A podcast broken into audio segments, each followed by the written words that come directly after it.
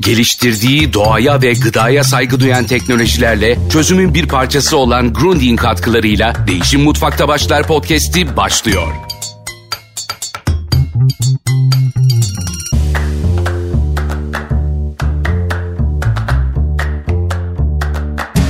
Merhaba, ben Elif Ergu. Değişim Mutfakta Başlar serisine bugün Hüseyin Çağlar İnce ile devam ediyoruz. Evet hep dedik karbon ayak izimizi düşürmek için, gıda israfını önlemek için, daha iyi geleceği kucaklamamız için aslında her şey öncelikle kendimizi değiştirmekten başlıyor. Bugün de e, Hüseyin Çağlar İnce bize Antalya'dan bağlanacak.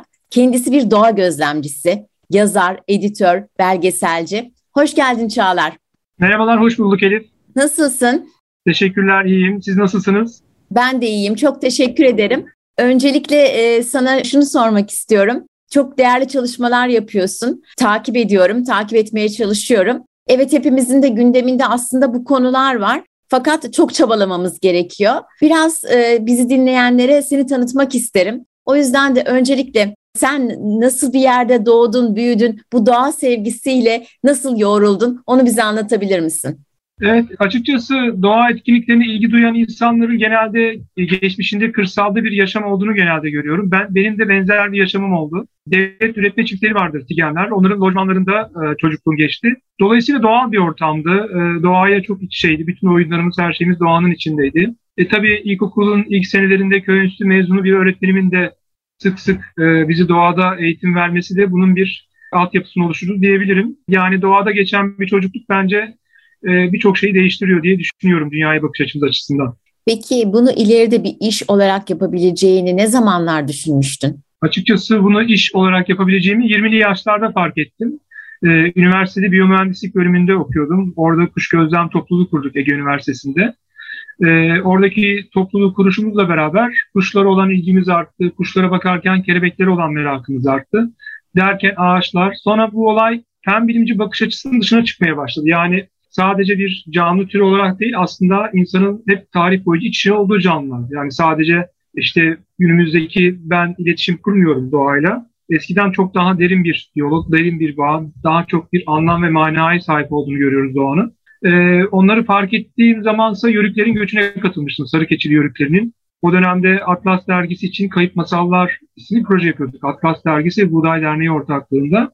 Masalları derlerken de birçok yörük köyüne misafir olduk. Sonrasında bir belgesel için yine e, onların göçüne katıldığımızda onların doğayla doğrudan konuştuğunu fark ettim. Yani turnaların alçak uçuşundan onlar kışın işte sert geçeceğini, köstebeklerin yuva yapışından devenin o gece yatışına kadar her şeyi doğada tahmin edebiliyorlar, doğayı okuyorlardı. Diğer taraftan da kendilerini doğanın bir parçası olarak görüyorlardı ki çok haklılar bence bu konuda. Çünkü doğayla uyumlu yaşamın gerçekten çok böyle günümüzde ender kalan örneklerinden birisi. Tam bir parçası olarak doğrudan doğanın ritminde bir yaşam döngüsü. Onun göç ritüelinde bunu çok iyi hissediyorsunuz. Turnalarla aynı zamanda kuzeye doğru göçerlerken onlar da aynı tempoda, aynı ritimde, tamamen yavaş, e, yorulmadan, dingin bir şekilde bir gün boyunca yürüyüp sonra işte konalga dedikleri yere varıp orada konaklıyorlar. Ve sonra bu göç devam ediyor. Aynı şekilde göçü takip eden bir şey daha var ilkbahar çizgisi. Daha doğrusu onların göçü bir ilkbahar çizgisini takip ediyordu. E, bu bana şeyi anımsatıyor. Yani tüm dünyada bir ritim var, bir döngü var. Mevsimler var, günler geçiyor ama böyle sakin. Yani bir gün diğerine göre hız kazanıp daha hızlı geçmiyor. Ya da bir gezegen bir anda hızlanmıyor. E, yörükler de aynı ritimde.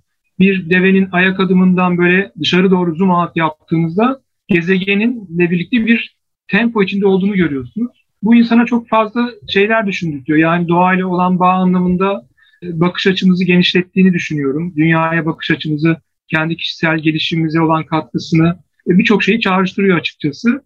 E, biraz böyle bir fikirlerle yani doğa gözlemiyle başlayan sonra kültür, biyokültürel zenginlik açısından gittiğimizde evet yani elimizde bir zenginlik var. Biz müthiş bir doğaya sahibiz. Evet doğayla uyumlu kültürlerimiz de var. Karadeniz'de, Doğu'da, Güney'de, Toroslar'da. Her yerde var, Ege'de var, İç Anadolu'da var. Fakat şu anda günümüzde bu neresinde kalıyor? Geçmişte kalan bir anı olarak mı düşünmemiz gerekiyor? Yoksa biz hala devam edebilir miyiz soruları zamanla oluşuyor tabii. Burada şunu fark ettim ben. Bir yandan özel sektörde çalıştım, bir yandan derneklerde çalıştım daha önceki yıllarda. Özel sektörün son yıllarında Sürdürülebilir Yaşam Filmleri Festivali'nin Antalya ayağını organize etmeye başladık. Son 6-8 senesini, 6 ya da 7 sene oldu Covid girdi sonra. Oradaki filmlerde sosyal girişimciliği böyle model olarak çok hoşuma gitti, çok bana yakın hissettim. Çünkü doğayla ilgili çalışmalar yapmak istiyordum. Ama bir dernek olarak değil, bir şirket kurup bir şirket gibi davranmak da istemiyorum. Yani ikisi de ayrı konular ama bana, bana çok hitap etmediğini düşünüyorum. Ve burada şunu fark ettim. Biz yaşadığımız coğrafyayla olan bağı e, tekrardan kurabilirsek bunu da şirketler, sektörler, farklı mesela kurumlar üzerinden gittiğimizde o kurumlara da fayda sağlayacağını ve doğaya da fayda sağlayacağını düşünmeye başladım ve bunun denemelerini yaptım ve bununla beraber şeyi fark ettim. Yani biz geçmişte kalan bir şeyden bahsetmiştik ya doğayla uyumlu yaşamlar falan. Burada fark ettiğim şey şuydu. E, geçmişte olan bağımızın e, gelecekte de devam edeceği şeklinde. Yani biz coğrafyamızı tanıyıp ondan ilham alıp ürettiğimiz ürünlere e, yansıtırsak bunu dünya çapında özgün içerikler üretiriz. Mesela sağlık turizmi bugünlerde çok gündemde.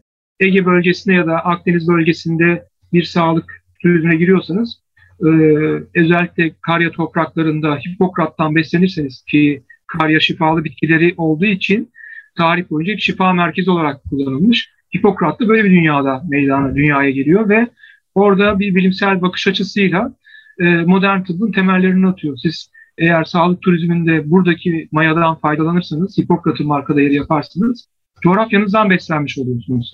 E, başka bir konuda mesela ağaç üret, ağaçlarla ilgili ahşap ürünler üretiyorsunuz. Bölgenin mitolojik ağaç hikayelerinden beslendiğinizi tüm dünyada anlatılan. O zaman başka bir noktaya varıyorsunuz. Biraz daha hani geçiş bu şekilde oldu. Fen biliminden biyokültürel zenginliğe, sonrasında coğrafyadan ilham alıp yaptığımız, yaşadığımız ürünlere çevirmeye doğru döndü diyebilirim.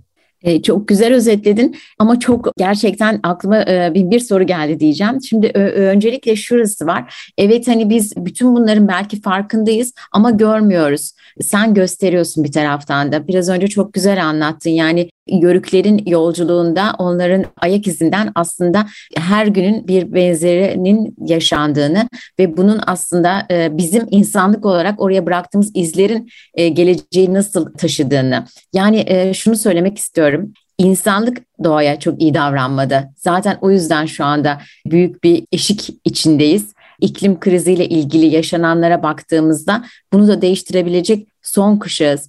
Bu noktadan hareketle neleri gözlemliyorsun? Yani şu anda evet belki bir duyarlılık var ama bir taraftan biraz önce sürdürülebilir turizm dedin. Türkiye bir turizm ülkesi. Yeni yatırımlar açıklanıyor. Ben onların ne kadar sürdürülebilir olduğunu pek anlayamıyorum açıkçası. Ee, senin düşüncelerin nedir? Yani lafta mı kalıyor bazı şeyler? Bunları hayata geçirebilecek miyiz? Şöyle aslında e, sürdürülemeyen bir turizm var e, gerçek anlamda. Çünkü turizmde daha sürdürülebilir kavramı konuşulmuyor. Ben turizmin doğrudan içindeyim. Ee, hani İstanbul'daki şirketlerde ya da Avrupa'da, dünya çapındaki şirketlerde sürdürülebilirlik kavramını ciddi olarak uygulamaya koyan şirketlerde şöyle bazı e, nokta mihenk taşları görürsünüz. Der ki mesela şirket 2030 yılında e, karbon salınımını şuraya düşürmek istiyorum. Sıfır hata geçeceğim şu tarihte. Tarihleri vardır ve bunun uluslararası standartları var ona göre davranıyorlar. Ben herhangi bir turizm sektöründe böyle bir şirkette bunu görmedim turizm yöneticileri ve patronlarıyla görüşüyorum.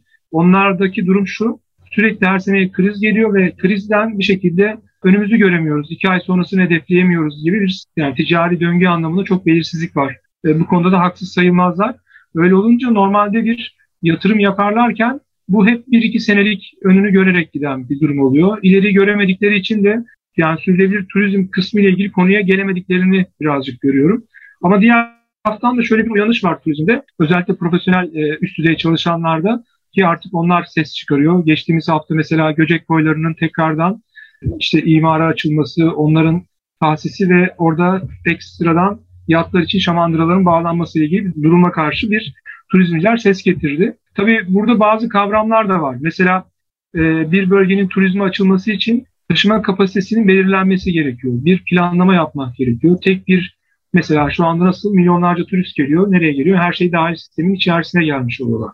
Yani e, deniz, sahil, kum, güneş şablonunda. Fakat turizmin Türkiye'de ilk çıkış noktasında Türkiye'nin doğal ve kültürel değerleri üzerinden Türkiye bir anda parlamıştı.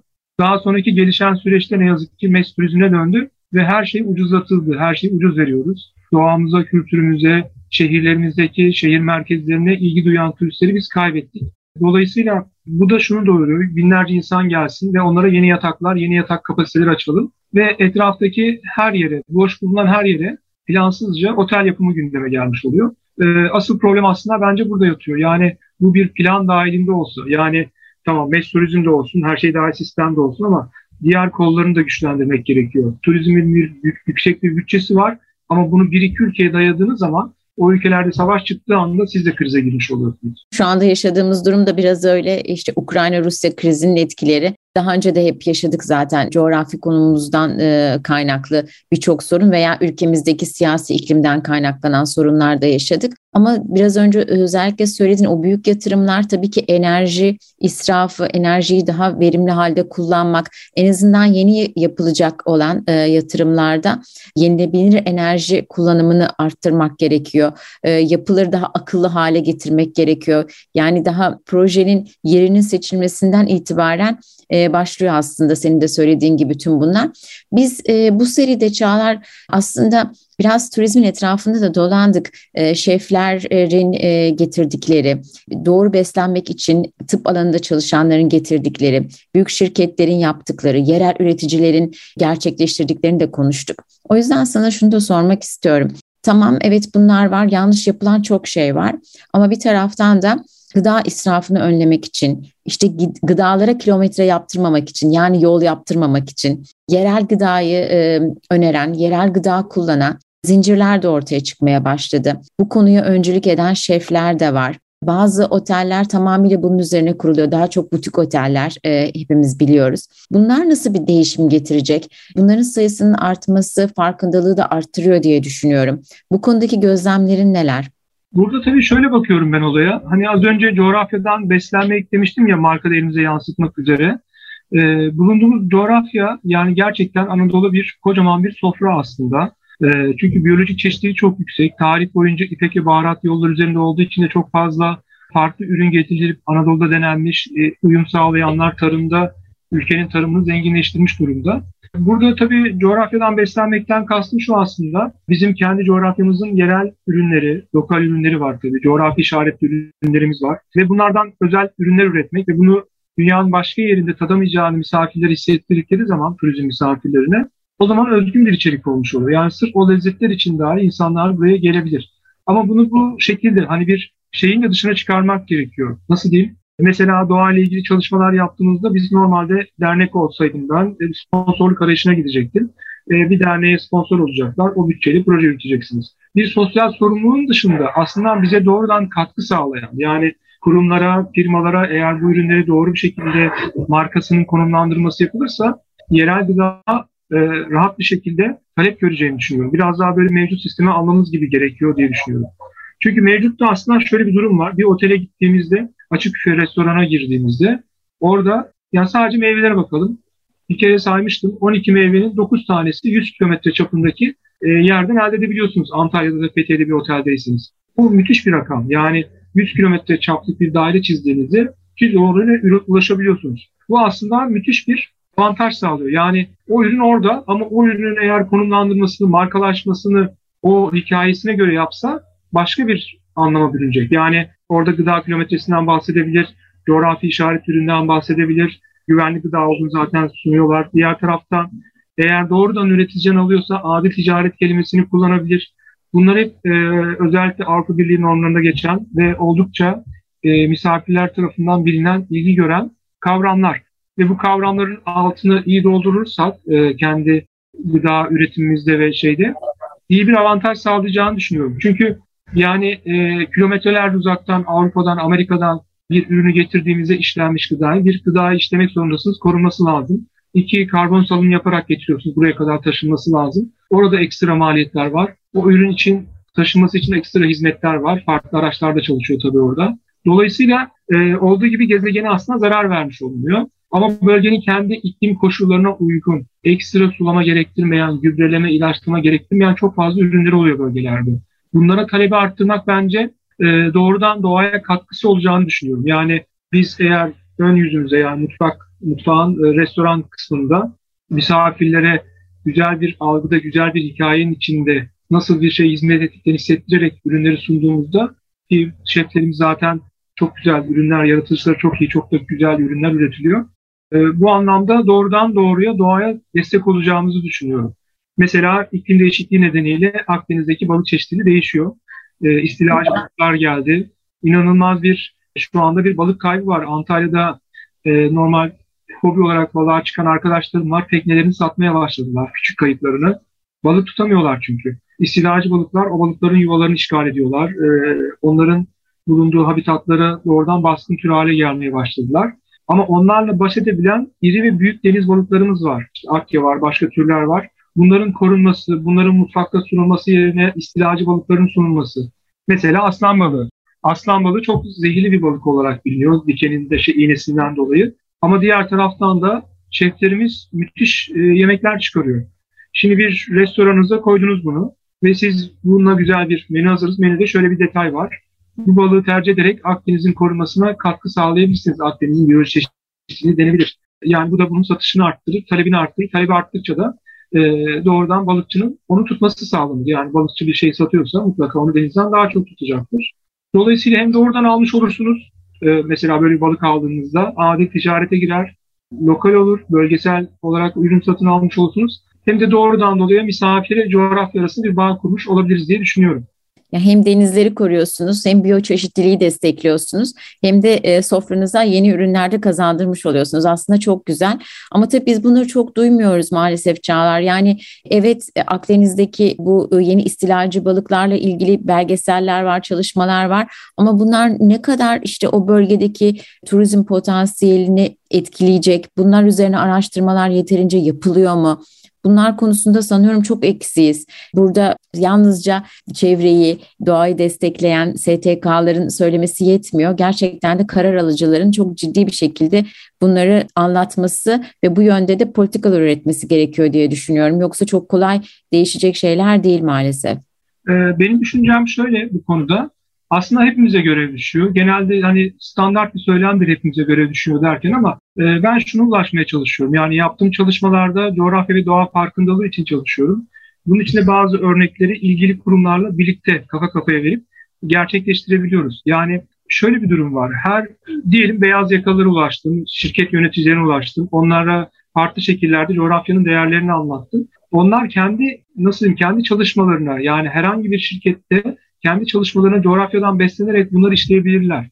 Eğer otel yöneticisi ise, otelin şefi ise e, görüştüğüm kişiler, çalıştığım kişiler, onlar doğrudan bunu tercih edebilirler. Yani burada biz onu bir özenilen bir şey haline getirmemiz, o işin bir anda duyarlılıktan çıkıp aslında bir ihtiyaç haline gelip insanların uygulamasına dönüşebilir. Şöyle kısa bir örnek anlatmak istiyorum. Buna yakın bir şey aslında bu.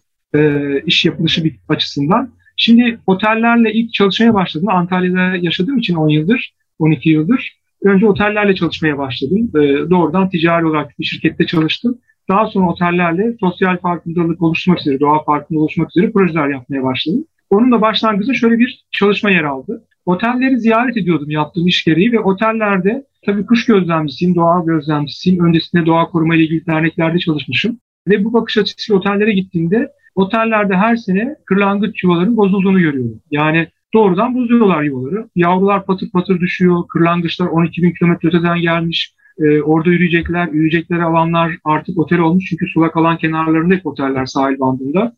Dolayısıyla çamuru bulup yuva yapacakları en yakın yer otel duvarları oluyor.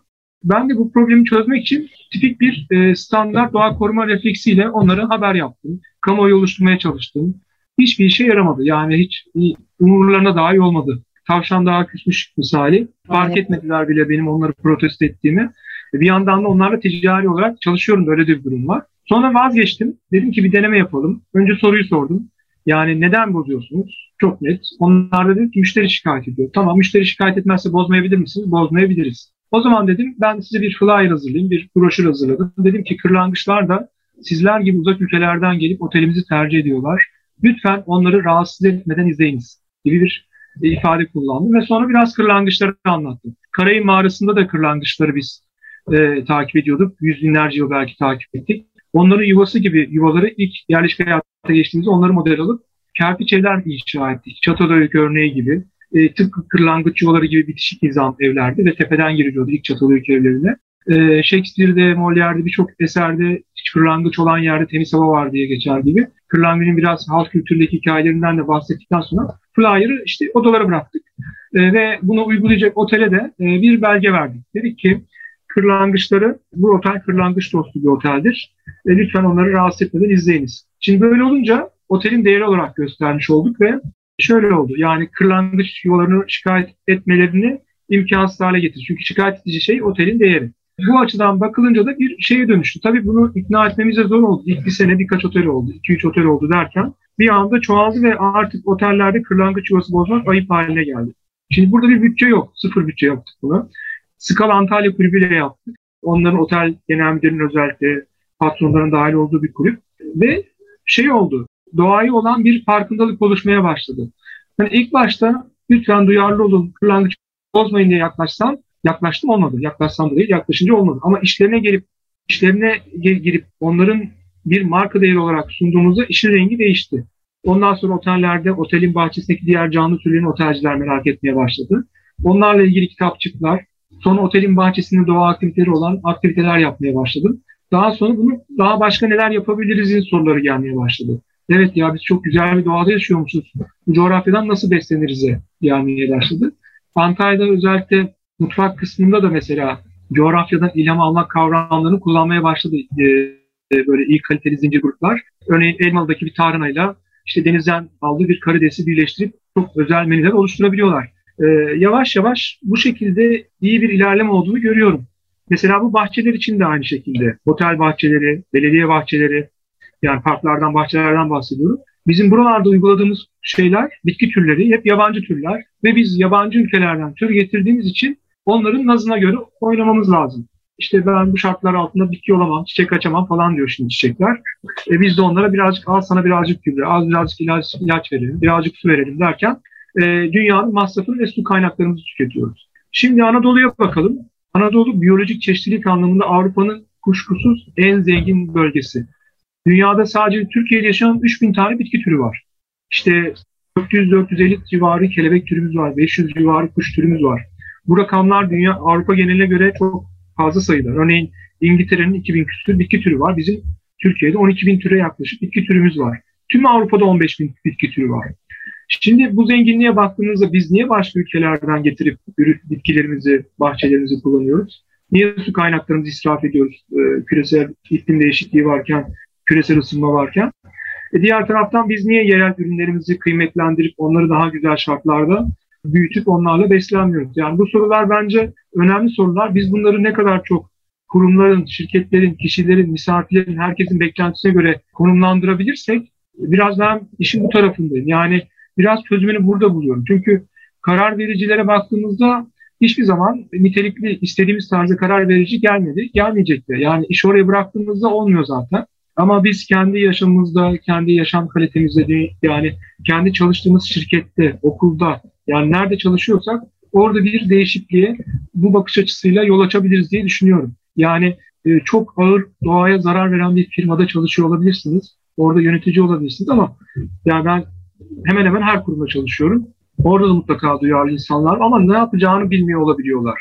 Ama belli bir farkındalık verdiğinizde belli bir çerçeveye getirebiliyorlar işi ve doğanın daha az zarar göreceği hale getirilebilir. Yani sürdürülebilirlik kavramı o yüzden e, şirketler için önemli daha üst tarafa taşınması lazım. Daha popüler hale getirilmesi lazım. Sürdürülebilirlik e, şartlarına uyan şirketleri daha böyle onları önemseyip onları daha çok tercih etmemiz, onların da onları e, sürdürülebilirlik kavramları gibi çağımızın belli doğaya saygılı kavramlarını sahip çıkacağını sağlayabilir diye düşünüyorum. E, çok e, güzel anlattın. Gerçekten hani bir şey değişir, her şey değişir. Aslında küçük bir şeyi değiştirerek ne kadar büyük bir değişimin e, yaşanmasına neden olmuşsun bölgede. Çok güzel bir örnekti. Ve insan ilk önce işte kendisini değiştiriyor, sonra çevresindekileri değiştiriyor. Değişim böyle bir şey. Bence yalnızca Antalya'daki değil tüm Türkiye'deki otellere örnek olması gereken bir e, yol izlemişsiniz. Çünkü her yerde korunabilecek birçok şey var. Kelebeklerden kuşlara veya orada işte yaşayan kaplumbağalara kadar. Sen anlatırken Antalya'daki kaplumbağalarla ilgili e, olaylar geldi aklıma. Onlarla ilgili bir çalışmaya katılmıştım. Bazı otel e, müdürleri de aramızdaydı. Çünkü biliyorsun o bir dönemde o sahillerde otellerin yapılması kaplumbağalara büyük zarar verdi deniz kaplumbağalarına. Bir, bir yerden hep başlamak gerekiyor. Biraz e, mutfak e, olayına da girdiğin için şunu da sormak istiyorum. Mesela Türkiye'de evet şimdi Antalya'ya özgü birçok şey var. Ben geçenlerde Antakya'daydım. Antakya'nın yerel mutfağı ne kadar değerli ve e, yeni yeni bir bilinçlenme başladı. Bunu iyi anlatmak çok da değerli. Çünkü özellikle pandemiden sonra gelişen e, yeni turizm kavramlarının içinde de farklı noktalar var. Türkiye'nin aslında bazı avantajları var. Biz onları mı çok görmüyoruz? Biraz önce sen de söyledin. Deniz, kum, güneş üçgenini sıkışıp kalmış bir turizm anlayışının Türkiye'ye getirdiği nokta zaten belli. Bundan sonrası için bu diğer değerleri ön plana çıkarmak aslında tam da zaman diye, diyebileceğimiz bir noktada mıyız? Nasıl düşünüyorsun? Ne düşünüyorsun bu konuda? Şöyle bir durum var tabii. Ee, yani birçok şey yok olma noktasında. Sivil inisiyatifler sayesinde mesela yerel tohumların şu anda bir kısmı ayakta. Birçoğunu kaybettik bence. Onlar da tohum takas etkinlikleriyle bir şekilde e, ayakta kalmaya çalışıyor. E, kırsalda bozulmamış alanlarda hala yerel tohumu biriktirmek bir kültür halinde devam ediyor. Yani işte senelik tohumunu ayırmayan insanı ayıklıyorlar gibi böyle durumlar var kırsalda. Biz e, gerçekten birazcık böyle sınırda İstanbul kuşağa denk geldik. E, bazı şeylerin korunması ki biyoloji çeşitliliğinin en başına geliyor bize bağlı tamamen. Bu anlamda bence tam doğru zamandayız ve koruyup e, bir şekilde yol almamız gerekiyor. Yol almak için de onları bir an önce tabii tanımamız lazım. Yani neyi korumamız gerektiğini bilmemiz gerekiyor. Neden olduğunu dair problemlerin çözümüne yani problemin kendisini tanımamız lazım. Çözümüne doğru yol almamız gerekiyor diye düşünüyorum. Türk bir de iklim değişikliği geliyor. İklim değişikliğinin tabii bize getireceği e, tarımsal üretimden tutun da işte biyoçeşitliğe kadar her şeyi değiştiriyor iklim değişikliği. Ve buna en dirençli olabilecek topraklar aslında Anadolu toprakları.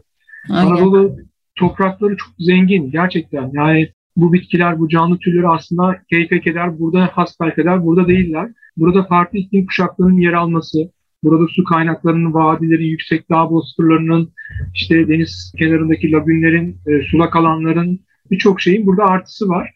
Ve Türkiye aslında su kaynakları açısından bakıldığında e, yine çok çok aşırı zengin bir yerde. Yani mesela bir ucu Büyük Okyanus'ta, diğer ucu Avrupa'ya dayanan Rusya'da 7 tane nehir havzasından bahsedilirken Türkiye'de 24 tane nehir havzası var. Ve Anadolu'nun e, bir Türkiye haritasını hayal edilmiş bir fiziki harita. Ve oradaki bütün derelerin, nehirlerin belirginleştirdiğinizde Anadolu'nun damarları ortaya çıkıyor. Hayat damarları aslında. Aynen. Ve bunlar her, her biri bir gölü ya da bir deniz kıyısında bir sulak alanı besliyor. Orta Anadolu'da birçok küçük göl vardı. Onları besleyen derelerin üzerine barajlar yapıldığı için biz o gölleri kuruttuk. 60'ın üzerine göl kurudu Türkiye'de son 60 yılda. Ve yaklaşık yüzü ölçüm olarak bir buçuk kat Marmara Denizi büyüklüğünde bir alandan bahsediyoruz. E şimdi iklim değişikliğine giriyoruz. İklim değişikliğine giderken de su kaynakları zarar görüyor, kuraklık oluyor. Geçen sene kuraklığın en ağır yani iki aylık kuraklığın kuraklık yüzünden tarihin en büyük orman yangınını yaşadık. İnanılmaz. Bütün bütün ormanlar kurudu. Yanmayan ormanlar dahi kurudu şu anda. Aynen şu anda bir bu sözünü kestim çok pardon ama bu yaz için de bayağı bir önlem alınması gerekiyor. Hemen unutuyoruz işte geçen yaz ne kadar acı çektik Temmuz ve Ağustos aylarında. inanılmaz büyük bir kayıp oldu. Ama bu sene de yazın çok sıcak geçeceği söyleniyor der şimdiden uzmanlar uyarıyorlar şimdiden önlemlerin alınması gerekiyor. Maalesef hep böyle biz yaşadığımızda dayanışmayı biliyoruz ama unutuyoruz. Çok kolay unutuyoruz yaşadıklarımızı. Evet, e, ders almamız gerekiyor ki geçen seneki orman yangını zaten aylar öncesinden ben çok büyük bir yangın olarak geliyorum demişti. Bu birçok kez de dile getirildi. Çünkü 2017'deki Yunanistan büyük orman yangınında biliyorsunuz böyle haberlere falan da yansıdı. Evet, çok fazla evet. insan da ölmüştü. Onun önceki senesi çok fazla kuraklık oluyordu. Geçen sene MGM Meteoroloji Genel Müdürlüğü veriler açıklamaya başladı. Nisan ayı çok kurak geçti. Mayıs ayı çok kurak geçti. Haziran ayı çok kurak geçti. Bu doğrudan ben yanarsam çok kötü yanarım ifadesiyle aslında okuyanlar için. Çünkü şöyle Avrupa'nın en büyük kızılçam ormanı Türkiye'de ve Avrupa'da Türkçam olarak biliniyor. Kızılçam'ın da şöyle bir özelliği var. Gövdesinden çıra elde edilen bir ağaç. Öyle düşünün. Yani bir ağaç düşünün inanılmaz yanmaya istekli. Yani bir ortam olursa da ben yansam diye bekliyor. Doğası gereği böyle. Yanacak. Yandıktan sonra tekrardan yeşerecek.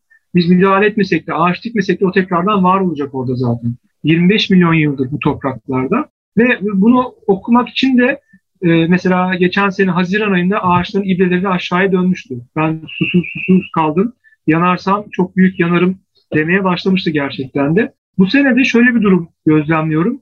Geçen sene kuraklık nedeniyle kuruyan ağaçlar oldu çok fazla. Bunlar şu anda çam ormanlarının arasında böyle yaprakları sararmış şekilde öbek öbek duruyorlar. Bunlar bence ormanların içinde böyle bir benzin deposu gibi duruyorlar. Yani bunlar ciddi bir tehdit oluşuyor. Örneğin Milas Bodrum arasında sağ tarafta Milas'ın girişinde bu ormanları görebilirsiniz. Göcek tarafında gözlemledim geçen geçen aylarda.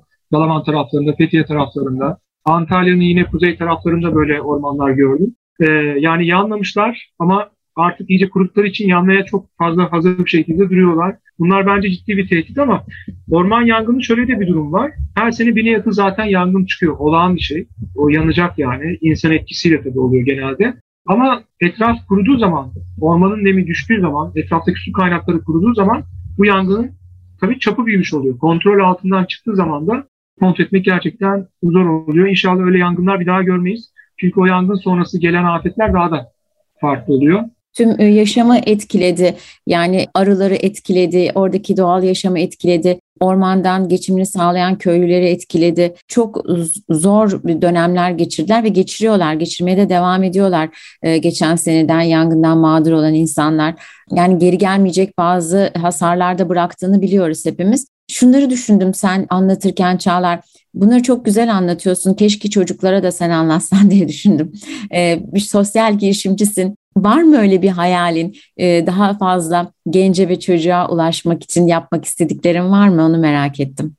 Açıkçası şöyle, e, yani bir son 5 yıldır özellikle çocuklarla çok fazla çalışmalar yapıyorum. Covid'de geçen sene sadece birazcık sekteye uğradı. E, onda da online devam ettik. Daha çok çocuklara odaklanıyorum. Hem çocuklarla çalışmak daha keyifli hem de onlara bu bilgileri vermek daha önemli diye düşünüyorum. O farkındalıkla büyümeleri gerektiğini düşünüyorum. Bunu da olabildiğince fazla okulla yapmaya çalışıyoruz. 4-6 yaştan başlıyorum üniversite son sınıfa kadar farklı etkinlikler planladım. Coğrafyayı da oradan tanımak üzere. Çünkü şimdi ben e, evdeyim, e, bahçeye çıktığım anda ya da balkona çıktığınız apartmanda farz edin. Doğrudan doğayı duyup gözlemlemeye başlayabiliyorsunuz. Yani bunun farkında olmamız gerektiğini düşünüyorum. Çünkü bizim toplumumuzda ne yazık ki bu çok kalmadı. Yani kırsal kökende bu vardı ama bizim mevcut sistemimizde, eğitim sistemimizde doğayla ilgili bir eğitim programı yansımadığı için biz bunu göremiyoruz.